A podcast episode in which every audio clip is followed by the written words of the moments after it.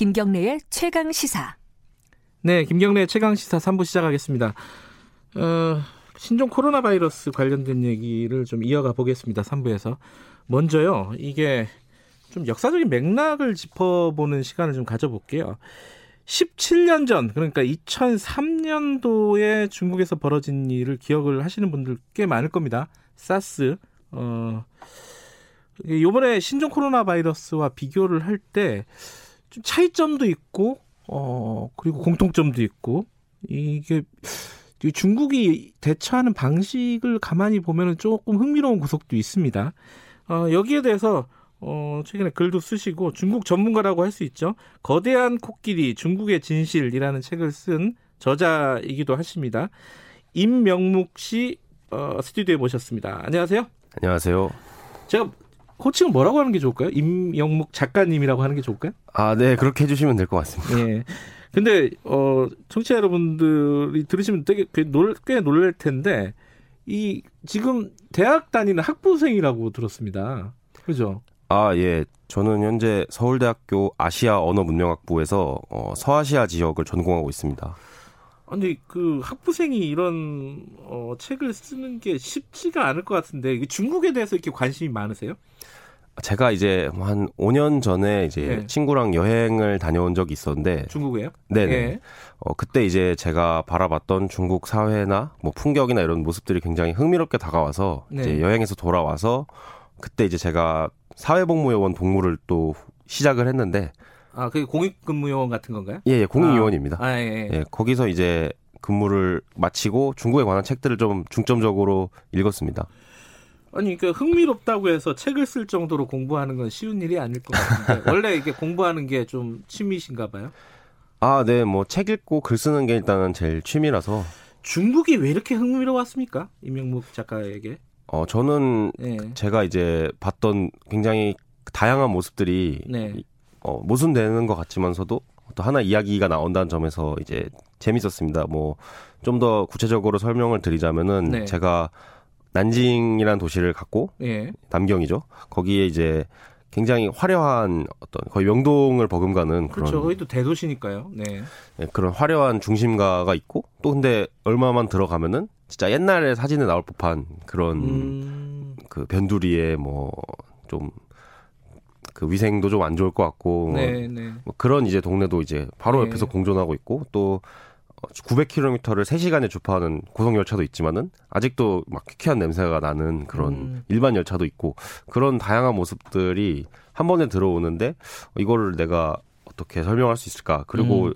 이렇게 빠른 속도로 변화하고 있는 중국이 세계에 어떤 영향을 줄까에 대해서 음. 이제 질문을 계속 하게 됐습니다.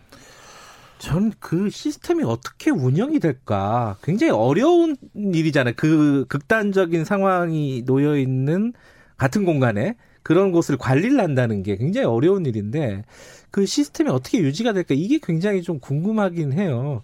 그래서 어 임명묵 작가가 쓴 그 책을 읽으면서도 굉장히 흥미롭게 읽었습니다. 근데 어쨌든 요번에는 어, 좀 집중을 해서 그 바이러스, 어, 이 전염병에 집중을 해서 말씀을 좀 여쭤보면요. 17년 전 사스와 요번에 신종 코로나 바이러스가 공통점이 있다. 먼저 이렇게 좀 밝힌 글이 있습니다. 공통점이 뭐예요?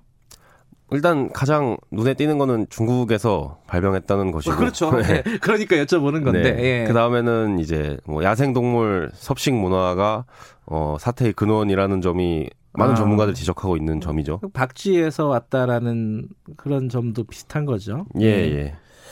그, 그럼 이제 그 눈에 딱 띄는 거고. 어, 실제로는 어떤 부분이 더 뭐 흥미롭게 다가왔습니까?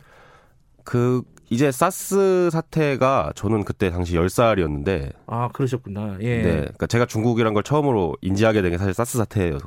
그래요? 음. 예. 근데 나중에 이제 중국을 이제 공부를 하면서 한 10살 때 그냥 잊고 있었던 기억인 사스가 굉장히 중요한 정치적인 사건으로 그 어떤 비화가 됐죠. 어떤 중요한 의미가 있는 거죠? 사스는? 그러니까 이제 쉽게 말하, 그러니까 좀 간단하게 말하자면은 개혁 개방이 당시 이제 20년 내지 30년 정도의 이제 시간을 두고 진행되고 있었고 예. 이 개혁 개방으로 중국 사회가 급속도로 이제 변화를 겪었죠. 우리 네. 한국의 어떤 그런 고도 성장기가 재현되면서 예. 그때 이제 주- 중국 사회가 산업화되고 도시화되고 복잡해지고 뭐 시민 사회가 만들어지고 중산층이 성장하고 이런 변화들이 그때 이제 엄청난 속도로 진행되고 있었는데 2003년 사스가 발, 발병한 당시에요. 예, 예. 그 변화한 중국 사회를 중국 공산당은 훨씬 이전의 그런 통치 방법으로 계속 이제 누르려고 하고 있었고 음흠. 그 위기 대처에 이제 초동 대응에 실패했던 게 사스 사태의 어떤 중요한 원인이었죠. 음. 이제 그것이 이제 후에 정치 지도자인 후진타오가 개혁을 하게 될 그런 추진력이 됐고요. 네. 근데 당시에 그 공산당이 그러니까 중국 공산당이 일부러 어, 이 바- 병을 당시 사스를 그냥 놔두고 있었을 일은 만무하잖아요. 그러니까 인민들이 고통을 겪고 있으면 당이 나서서 뭔가 해결하는 게 원칙이지 않습니까? 당시에 왜 이렇게 일이 진행이 그러니까 대처라든가 이게 늦어지고 이랬습니까? 일단 이제 중국 공산당의 가장 중요한 목적은 이제 2003년 기준으로도 첫째는 이제 경제 발전 아, 그리고 사회 안정인데 어 이런 정체 불명의 전염병을 인정을 하고 네. 이것에 대해서 적극적 대응을 할 경우에 어떤 당의 권위가 손상되고 네. 사회적으로 혼란이 생기고 경제 가 또 타격을 받는다는 그런 이유가 일단 첫 번째였겠죠. 그리고 음. 두 번째는 이제 공산당의 승진 시스템을 좀 알 필요가 있는데 어, 공산당 관료들은 기본적으로 지방 의 각급 어, 행정기관의 수장으로서 근무를, 근무를 하면서 거기서 이제 높은 성과를 쌓고 네. 또 위기를 발생시키지 않으면은 더 높은 자리로 영전을 하면서 아. 계속 권력의 정점으로 올라가는 그런 이제 구조입니다.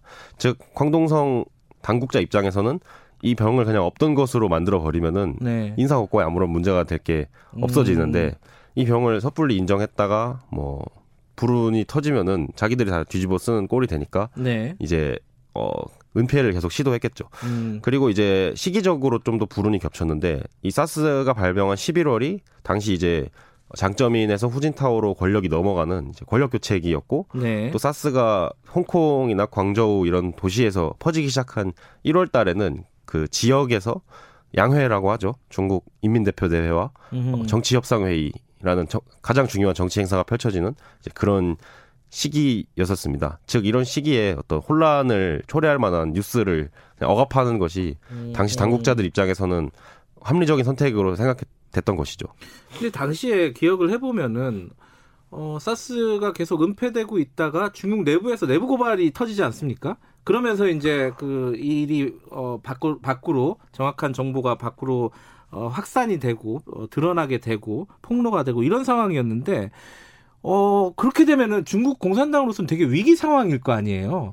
근데 이게 거꾸로 후진타오가 권력을 어 뭐랄까요 공고히 하게 되는 어떤 계기가 됐다. 이거는 이 역설은 어떻게 설명을 해야 돼요? 저도 이제 공부를 하면서 그 부분이 굉장히 흥미로웠었는데요. 일단은 첫째로 중국이 개혁 개방을 하면서 세계 다른 세계와 엄청나게 연결이 되기 시작했다는 것을 이제 생각해 볼 필요가 있습니다. 예. 즉 이제 당시 홍콩이 주요 이제 감염 허브로서 예. 뭐 캐나다, 필리핀, 베트남 이런 등지로 이제 어 감염자를 계속해서 내보내고 있던 상황이었고 국제 사회가 중국을 주목하게 되면서 네. 우리도 뭐 이- 아니 지금 중국 너네의 전염병이 우리나라로 또 퍼져가지고 네. 이렇게 전파가 되고 있는데 빨리 정보 공개도 하고 네. 대응도 신속하게 해야 된다 이런 식으로 요구를 했는데 네. 중국 당국이 어, 당시 WHO의 권고들을 굉장히 불성실하게 이행을 음. 하면서 이제 그 압박이 계속 들어가고 있었죠. 음흠. 그런 상황에서 중국 사, 시민사회 내부에서도 이제 많은 일들이 있었습니다.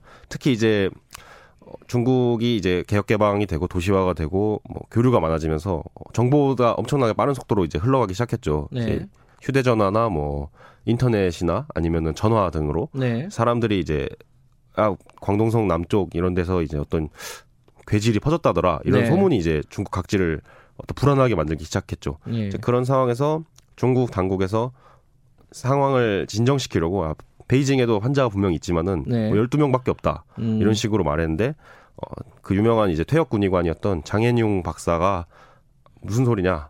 내가 알고 있는 것만 베이징에 120명의 환자가 있다라는 음. 식으로 폭로를 했고 이게 이제 아까 말했던 외신 그러니까 네. 서구의 압- 서부의 압, 압력과 이제 맞물려 가지고 본격적으로 계속 음. 어떤 당시 지도부의 그 압박이 되었던 것이죠. 네. 근데 이제 후진타오의 정치적 상황이 또 여기서 중요했는데 어, 중국 공산당의 권력 서열은 이제 명목상으로는 당의 총서기가 네. 당을 어떤 지도하는 것이고 또 국가 주석이 또 국가를 지도하는 것으로 돼 있지만은 어, 시- 실질적인 최고 직위는 군사, 그러니까 인민해방군의 군권을 가지고 있는 자리인 당 중앙군사위원회 주석이 네. 최고 지도자였습니다.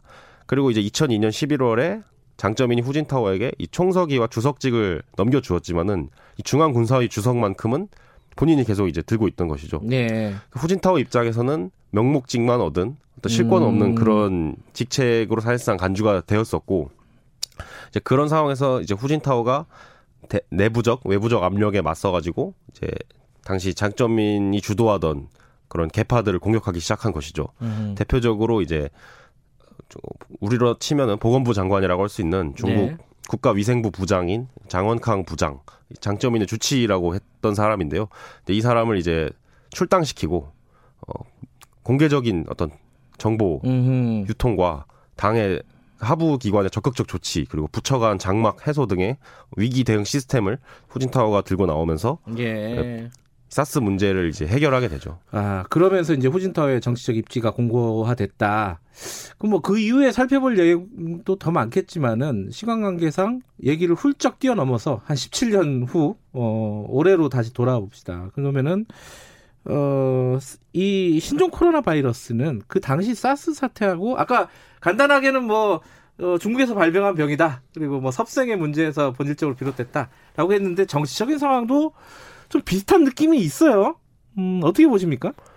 어, 그, 그니까, 이 사태가 1월 이제 한 하순? 뭐 그 정도부터 본격적으로 국제적인 관심을 받게 되고, 네. 또 이제 중국 당국이 봉쇄령을 발표하면서 엄청난 이제 패닉이 예. 벌어졌잖아요. 그래서, 어, 이거를, 이 상황이 돌아가는 게 굉장히 지금 비극적인 상황이고 인류가 맞서서 대응을 해야 되지만은 중국 정치를 바라보는 입장에서는 굉장히 흥미로운 면이 많았던 게 첫째는 이 질병도 사스처럼 사실상 한 달 내진 두 달 가까이 방치가 되어서 악화되었다는 점이 중요하고 또 혹은 시- 은폐가 됐다가 그러네요. 예. 시기적으로도 당시와 좀 비슷한 면이 있습니다. 음흠. 그러니까 양회라고 하는 네. 굉장히 큰 정치적 행사를 앞두고 이것도 이제 후베이 성이죠 여기는 네. 그 광, 2003년에 광동성에서 그랬듯이 후베이 성의 지방 관료들도 아마 어 그런 인사 국과상의 실책을 남기지 않고 음. 적절한 위기 대응을 그냥 하기보다는 적 그 적당히 은폐를 하고 넘어가려고 했던 것이 네. 사태의 주 원인이 아니었나 싶고 음. 근데 사실 그렇다면 이렇게 질문을 해볼 수가 있는 게 왜 17년 전에 그런 교훈을 다 얻었고 후진타오가 그렇죠. 음. 그 어떤 개혁을 실행을 했었는데 왜 또 똑같은 일이 발생하는 것인가 했을 때는 시진핑 정부에 들어서서 중앙 집권화 경향이 굉장히 강화되고 음. 지방 정부의 그런 자율적인 대응 능력이 많이 이제 어, 약화되었다는 점이 중요한 음. 그런 또 원인일 것 같습니다. 예. 그렇다면요, 어, 그 공통점이 많이 보여요. 사스하고 지금 신종 코로나 바이러스하고 그런 진행되는 양상이라든가 공산당의 대처라든가 달라진 점이 물론 있을 거 아닙니까? 어떤 부분이 좀 다른 부분입니까?